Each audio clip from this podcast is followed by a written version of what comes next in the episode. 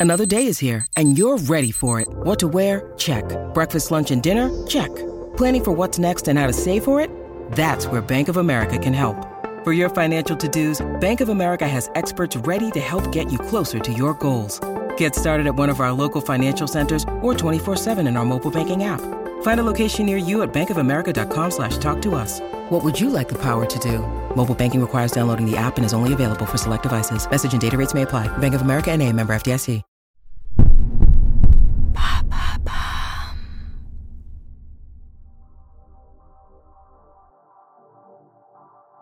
Bonjour à tous, je suis Alice Vacher. Je vous souhaite la bienvenue dans l'empreinte. Nous allons essayer de comprendre ensemble comment les marques d'aujourd'hui s'engagent tout non pour notre planète. Chaque semaine, je reçois donc des start des PDG de grands groupes ou encore des directeurs de la RSE qui m'expliquent comment leur entreprise s'engage pour porter une révolution de l'impact sur notre planète.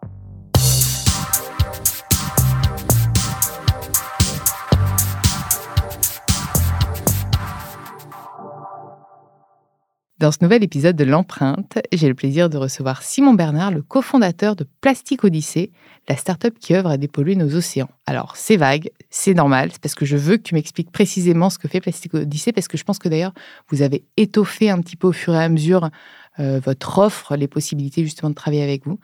Mais moi, j'aime bien cette baseline de dépolluer les océans. C'est sûr que c'est la finalité. On est, parti de là, puisqu'on est. Euh, moi, je suis officier de marine marchande à l'origine, donc je naviguais sur des bateaux de commerce et c'est de l'océan, c'est de ma passion de l'océan qui est né Plastique Odyssée. Mais effectivement, c'est pas en naviguant et en regardant la surface de l'eau que je me suis dit ah il y a un problème parce que le plastique il coule et finalement cette pollution elle est invisible, on la voit pas. Il se dissout quand tu dis qu'il coule, non, il, tombe. Alors il coule en grande partie, on estime que 95% est vraiment au fond de l'eau et le reste dégradé en microparticules. Mais c'est assez difficile parce que c'est tellement fin qu'on ne peut pas quantifier, on ne peut pas mesurer la quantité de microparticules qu'il y a partout. Je suis déjà flippée déjà avec au début. Donc, alors, comment tu t'es dit euh, je, enfin, déjà, comment tu as pris conscience? Parce que je pense que ça cest à on en parlait avec euh, Sabine Roux de Bézieux. On voit pas finalement la pollution dans nos océans? Non, c'est ça. On la voit surtout sur les côtes et surtout sur les côtes euh, des pays les plus pauvres. Pas l'été, oui, parce que et puis même l'été c'est un peu ramassé, etc. Mais je pense que c'est des gens qui vivent toute l'année, non? Moi, c'est en faisant escale à Dakar. J'étais euh, j'étais sur une, une, expédition avec Corentin de Châtel-Perron. On travaillait sur les low-tech et on a fait escale à Dakar. Et c'est là où je me suis dit, ouais, il y a du plastique partout qui se déverse dans l'océan. Donc, il faut faire quelque chose. Il y avait tellement de plastique qu'il y avait un ponton qui avait été construit. On ne pouvait pas accéder à la côte, à la plage directement. C'était en quelle année ça? C'était en 2016. C'était au printemps 2016. Ok, parce qu'apparemment, plus en 2040, il y aura plus de plastique que de poissons dans les océans. C'est vrai que ça, c'est un, chiffre qu'on entend beaucoup, qui permet de sensibiliser. C'est toujours difficile de, oui, de quantifier. Mais... ce qu'on sait, c'est que la, production augmente, la quantité de et déchets. Et qu'en plus, on tue notre biodiversité. Donc finalement, l'un dans l'autre. Euh, bon, et alors, d'officier de, de, marine marchande, euh, c'est bien ça. Hein c'est ça, ouais. Euh, comment, parce que vous êtes trois cofondateurs, Comment vous avez eu l'idée d'unir vos talents? Et vos passions Puisque je pense que les deux autres aussi sont passionnés d'océan, non? Oui, c'est ça. En fait, Alex, qui est euh, mon, un de mes associés, était officier de marine marchande aussi. Et Bob est ingénieur euh, arts et métiers, passionné plutôt par l'entrepreneuriat social. Donc on se complétait bien. Et, c'est vraiment, ouais, on s'est rencontrés et on, est, on avait envie d'agir, on avait envie de faire quelque chose.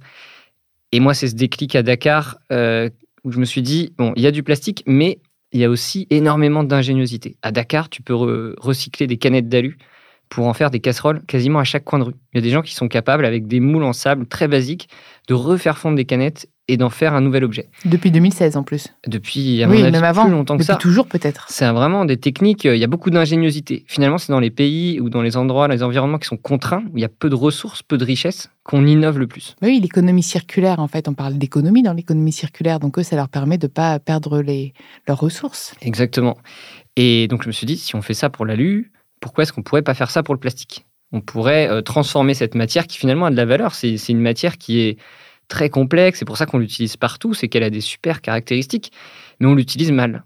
Euh, et donc, il faut bah, déjà traiter tous les déchets qui sont là, qui ont déjà été produits, parce qu'on en a produit 6 milliards de tonnes, et il en reste encore 5 milliards de tonnes. Donc finalement, on a encore un héritage énorme réparti un peu partout euh, sur les terres, sur la planète, et à côté, réduire la, la consommation, la production, parce que c'est exponentiel.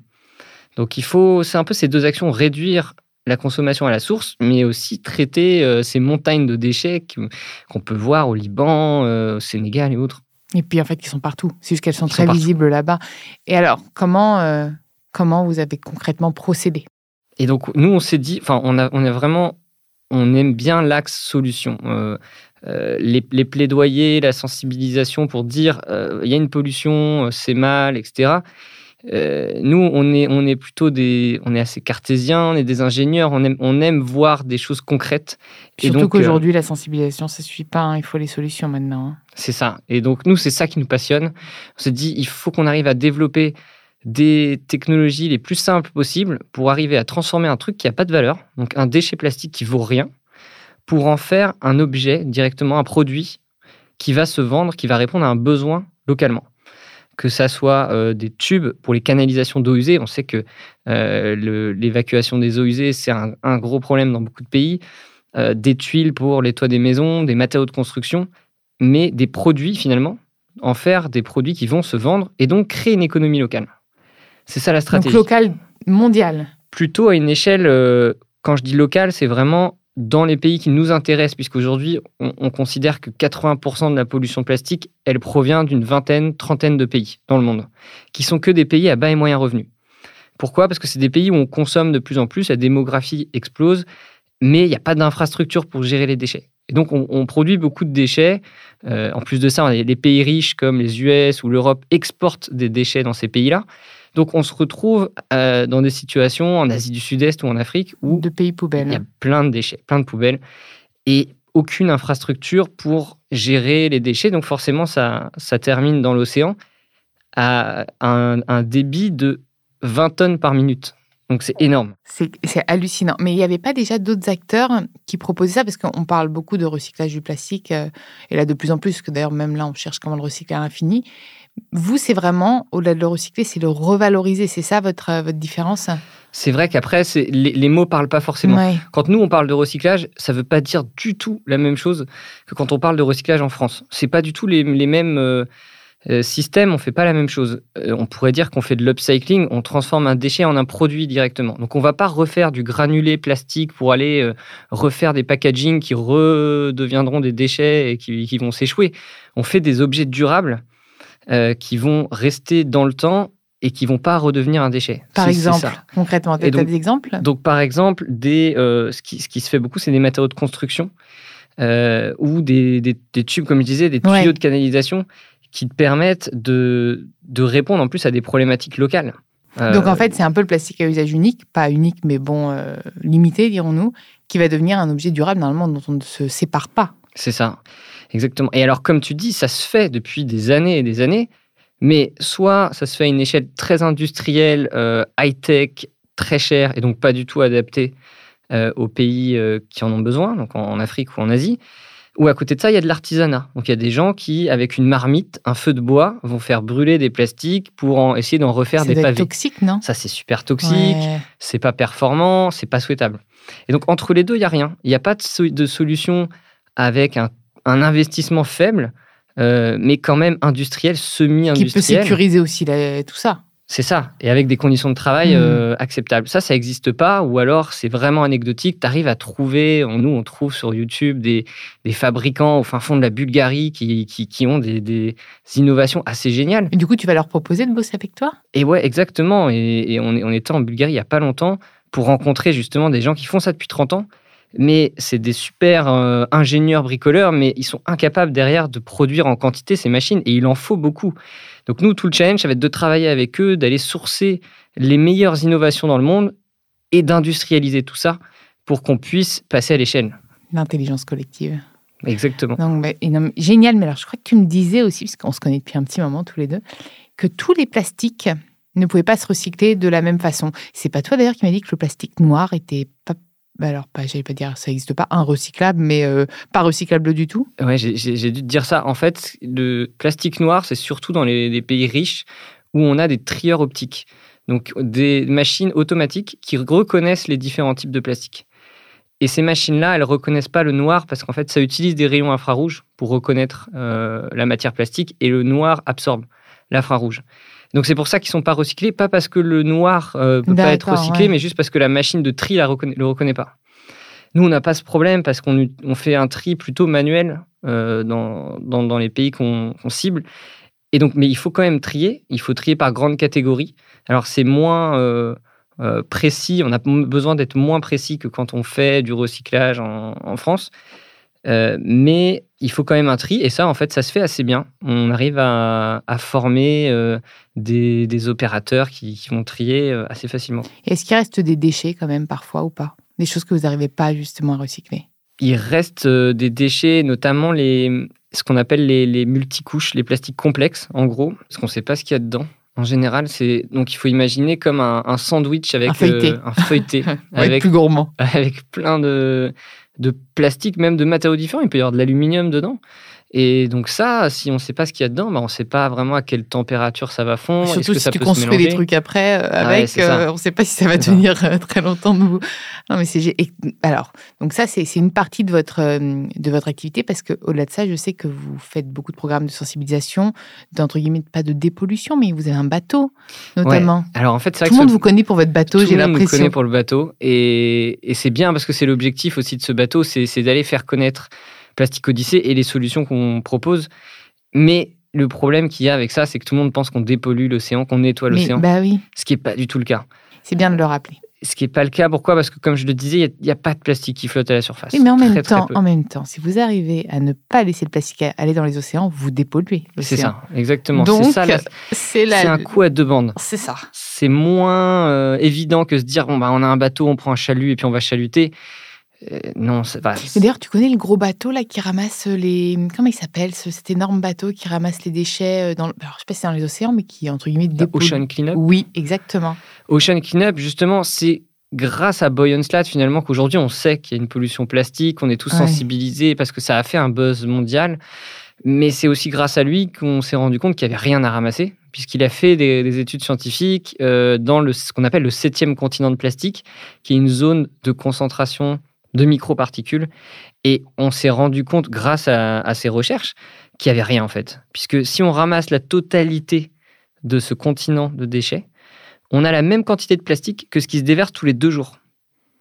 Donc, c'est pas forcément le sujet, même si ça plaît En fait, beaucoup. c'est c'est désintégré en microparticules. En fait, notre mer est un, est un océan de plastique. Enfin, ce sont des océans de plastique finalement. Et d'a- d'ailleurs, est-ce que nos, nos poissons enfin, sont imprégnés de ces microparticules En fait, finalement, maintenant, est-ce qu'on, quand on consomme du poisson, je n'incite pas au véganisme, mais bon, quand même, euh, est-ce que du coup, on, a, on absorbe aussi des microparticules de plastique? C'est c'est sûr, poissons et les crustacés, tout ce qui est filtreur, les moules, euh, on connaît encore mal les répercussions que ça peut avoir sur la santé. Même on, sait- on- si on, On peut se douter que c'est quand même pas terrible de, Oui, c'est de vrai qu'on ne sait pas plastique. finalement.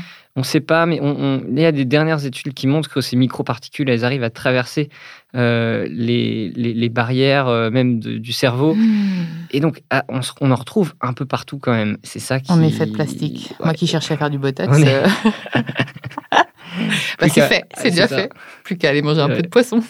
Exactement. Ah mais l'enfer. Non, c'est ça le problème. Et donc, c'est pas si simple. On peut pas juste dire on va ramasser du plastique dans l'océan. Mais par contre, si on arrive à fermer le robinet, euh, arrêter d'en mettre, l'é- l'écosystème va se reconstruire. C'est ça qui est formidable avec la nature. C'est qu'on le voit quand on fait une, aire marine protégée. En quelques années, la vie reprend ses droits. Et on, voit euh, des poissons revenir, on voit de la biodiversité en masse. Donc, si on arrête de saccager l'océan, la, vie va, va reprendre ses droits. Donc c'est ça qu'on se dit, c'est qu'on se dit si finalement ces déchets qui sont par terre et qui, qui terminent dans l'océan, ils sont ramassés parce qu'ils ont de la valeur, ils vont plus euh, se retrouver par terre. Le but, c'est quand même de, de tendre vers une sobriété aussi en matière d'utilisation du plastique. Et donc, on n'encourage pas non plus à surconsommer le plastique. Mais il y en a, en plus, c'est ce que tu disais très bien, il y en a déjà beaucoup.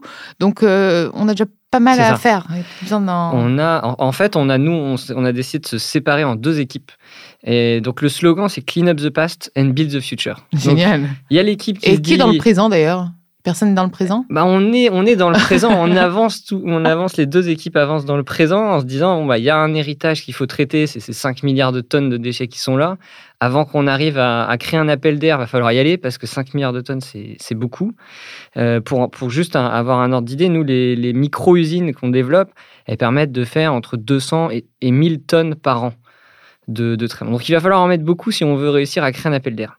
Mais en parallèle de ça, euh, Build the Future, on va dire que c'est une équipe qui travaille sur la réduction de la consommation par le changement de, comportement d'usage. Donc on ne travaille pas sur la technique, on travaille sur l'humain, le consommateur, euh, avec des chercheurs en sciences sociales. je crois que c'est une première. On a une dizaine de, chercheurs qui essayent de comprendre euh, dans chaque pays où on va aller pourquoi est-ce qu'on consomme du plastique finalement? Est-ce que c'est culturel? À quel besoin ça répond?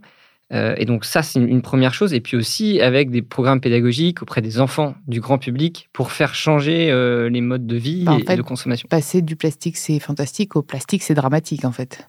Ouais, après, c'est sûr qu'il faut bien faire attention aux usages qu'on en a, parce que parfois on peut se dire, il faut absolument arrêter le plastique, et puis on va remplacer ça par par un usage qui est, qui est encore pire. Typiquement, les, gobelets euh, de café qui étaient en plastique, maintenant c'est en carton, mais c'est quand même un carton qui est recouvert de plastique. Parce que le carton, c'est pas, c'est pas imperméable. Et donc là, on se retrouve avec un, truc qui est plus du tout recyclable, qui même en termes de bilan carbone n'est pas terrible. Donc euh, c'est ça toute la complexité. En fait, il faut calculer. Tout est une question de calcul aussi. Tout est, question d'écosystème aussi. C'est comme le carbone, quand on regarde ce qu'on appelle le, le, tunnel carbone, là, c'est quand finalement tout le monde se concentre sur le carbone, le CO2, alors que c'est un tout, la perte de la biodiversité, les pollutions en tout genre si on regarde pas ces différents euh, problèmes qu'on a environnementaux, on peut finalement choisir une solution qui va euh, créer un problème ailleurs. Surtout que c'est lié, puisque c'est la perte de la biodiversité qui, nous, qui, fait que finalement on n'arrive plus à absorber le carbone. Oui, exactement. C'est pour ça. D'où vraiment... les fonds marins d'ailleurs. C'est ça, c'est vraiment un écosystème qui est très complexe et c'est pour ça qu'on n'y arrive pas. C'est parce qu'on a un cerveau, même plusieurs cerveaux humains, on n'est pas capable de comprendre. Avec beaucoup de plastique. Euh, on est incapable de comprendre tous les liens qu'il y a, euh, la, répercussion de, euh, la bouteille qu'on va mettre en termes de, de, carbone ou de perte de biodiversité. C'est vraiment un écosystème complexe. Donc c'est pour ça qu'il n'y a pas de solution miracle et simple et qu'il faut avoir un peu d'humilité. Nous, je crois qu'en tant que marin, c'est un peu ce qu'on nous apprend. Parce que quand on est sur un, même sur un porte-conteneur de 400 mètres, qui est une grosse machine quand même au milieu d'une tempête, on se rend compte que c'est pas l'homme qui, l'emporte et que on est quand même tout petit, même sur des, grosses machines, et qu'il faut une certaine humilité euh, face à la nature. Moi, ce que je dis souvent, on, nous dit 2050, euh, il faut euh, la neutralité carbone. 2030, maintenant, il y en a qui essayent de. 2030, mais. Tu sais que neutralité carbone n'a plus le droit d'utiliser ce terme. L'ADEME a dit que c'était du greenwashing, hein, parce qu'en fait, tu peux pas Enfin, tu peux pas la quantifier. C'est ça. On en parlait là. Mais, mais justement, donc avec l'ADEME, les différents scénarios qu'il qui y a mm. en se disant est-ce qu'il faut tendre vers de la sobriété ou est-ce que la technologie va nous sauver? Et, moi, je disais en 28 ans, parce que c'est dans 28 ans, 2050, euh, on va pas réussir à faire mieux que la nature dans toutes ces, années, ces millions d'années. Donc, euh, c'est pas en 28 ans qu'on va euh, révolutionner et disrupter la, nature au point de, euh, de faire mieux qu'elle, en fait. Et donc justement, Build the Future, c'est un peu votre nouveau projet ou c'est déjà un petit peu ancré? Non, ça, ça a toujours, on a toujours eu cet axe euh, de sensibilisation. C'est vrai que on nous connaît plus pour euh, le bateau, le bateau et les machines que ce bateau embarque. Parce que pourquoi le bateau? C'est que le bateau finalement nous permet d'aller dans 30 pays, qui sont les 30 pays les plus touchés par la pollution plastique. On a fait des choses, on a été très cartésien, on a pris les études scientifiques, on s'est dit, OK, comment est-ce qu'on peut avoir le plus gros impact? Si on recycle un déchet sur deux dans 20 pays, on a traité 40% du problème. Donc c'est assez simple en fait. Mathématiquement, on peut réussir à savoir où est-ce qu'il faut mettre nos efforts. Et donc on s'est dit, on va dans 30 pays euh, et on va faire connaître les solutions, que ça soit pour recycler euh, les plastiques, mais aussi on va sensibiliser pour réduire la consommation.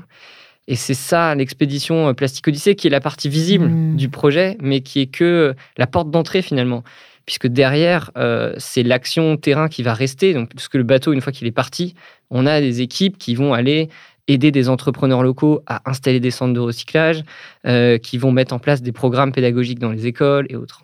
Oui, donc finalement, vous faites aussi travailler l'économie locale, ça c'est génial, surtout dans ces pays-là. Qu'est-ce qu'on peut te souhaiter pour euh, l'avenir? C'est quoi tes projets d'ailleurs à venir? Alors le, le, grand, on va dire, la grande date là, c'est le départ de l'expédition qu'on attend depuis quand même quelques années. Ah, parce que Covid. Euh, le Covid, on a eu plein de, problèmes, de galères comme tout entrepreneur hein, finalement. Et donc, on s'est retrouvé avec un peu de retard, mais là, ça y est, le bateau est, bientôt sorti de chantier. On espère pouvoir partir en septembre, septembre-octobre. Et en parallèle de ça, ce qui est super, c'est qu'on a commencé à installer des centres de recyclage en Afrique. Donc on n'a pas attendu que le bateau parte. Là, on travaille avec la Guinée, à Conakry, avec une entrepreneuse qui s'appelle Mariam, euh, pour refaire des, pavés pour les sols. Et on devrait, là, dans les mois qui viennent, installer une usine euh, à Conakry. On travaille avec le Togo, avec la Côte d'Ivoire, avec euh, l'Ouganda. Donc ça, c'est déjà des choses très concrètes qu'on fait avant même que le bateau parte. Et en plus, est-ce que tu vois aussi des constructions qui sont faites grâce à tes, euh, tes matériaux recyclés Alors ça, c'est, ça, va être tout le... Ouais, c'est ce qu'on va voir très rapidement. Ça. va être génial de, de voir que...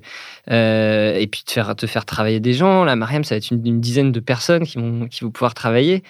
Et donc ça, c'est, ça, c'est super. Et c'est incroyable de, de voir que même avant que le bateau soit parti, on a des gens quasiment toutes les semaines qui nous contactent. La semaine dernière, on avait euh, quelqu'un du Nigeria qui, euh, depuis 15 ans, recycle euh, des bouteilles plastiques vraiment de manière assez artisanale et nous dit comment est-ce que vous pouvez m'aider à installer des machines euh, et faire encore plus d'impact. Et donc on se dit, quand le bateau va avoir passé trois semaines dans le pays, on va, on va couler finalement sous les demandes et on va pouvoir aider encore plus d'entrepreneurs. Donc du coup, si euh, vous nous écoutez dans ces pays-là et que vous recyclez aussi vous-même votre plastique ou que vous souhaitez d'ailleurs vous y mettre, il bah, faut, encore harceler Simon, il a plein de demandes, mais il y a toujours plus. Hein. je pense que tu acceptes toujours plus de demandes. C'est ça. Puis là, on est en train de construire une, sorte de communauté, euh, l'Académie du recyclage, où on va euh, inviter des recycleurs, donc des futurs entrepreneurs du recyclage, surtout des pays du Sud, à rejoindre cette communauté pour euh, avoir accès à de la formation, euh, à des outils, euh, à de l'échange pour vraiment donner toutes les clés pour que, pour que ces projets réussissent. Et si tu avais un message à passer à nos auditeurs pour conclure le podcast, qu'est-ce que tu dirais? Alors je dirais que moi souvent on me dit c'est génial ce que vous faites, c'est incroyable et donc parfois j'ai le sentiment de me dire les gens finalement sont satisfaits et, attendent qu'on fasse nous-mêmes. Mais on va pas pouvoir tout faire tout seul et euh, on n'est pas beaucoup. Et même si on a une ambition qui est très grande, on va pas pouvoir le faire tout seul. Donc il faut que chacun agisse à son échelle, euh, que ça soit dans les entreprises, que ça soit euh, à la maison quand on va faire ses courses et, qu'on se dise que il y a des tas de solutions, mais c'est pas des solutions miracles et il faut qu'on s'y mette tous si on veut vraiment réussir à régler ce problème qui est, euh, qui est quand même colossal. Chaque geste compte. C'est ça. Merci beaucoup, Simon. Merci, Alice. J'ai hâte de voir euh, le bateau. Donc, tu nous as dit qu'on suive ça septembre-octobre, peut-être? Septembre-octobre. Pas de date, on n'a pas de pression, mais on, sera connecté. On va... tu, seras, tu seras invité, bien ouais, sûr. grave. bah, du coup, vous pourrez suivre ça en direct sur mes réseaux. Merci beaucoup, Simon. Merci, Alice. Merci à vous d'avoir écouté cet épisode. Vous pouvez retrouver tous les épisodes sur toutes les plateformes de podcast, ainsi que chaque semaine sur thegood.fr. N'hésitez pas à liker, partager et commenter le podcast. À très vite.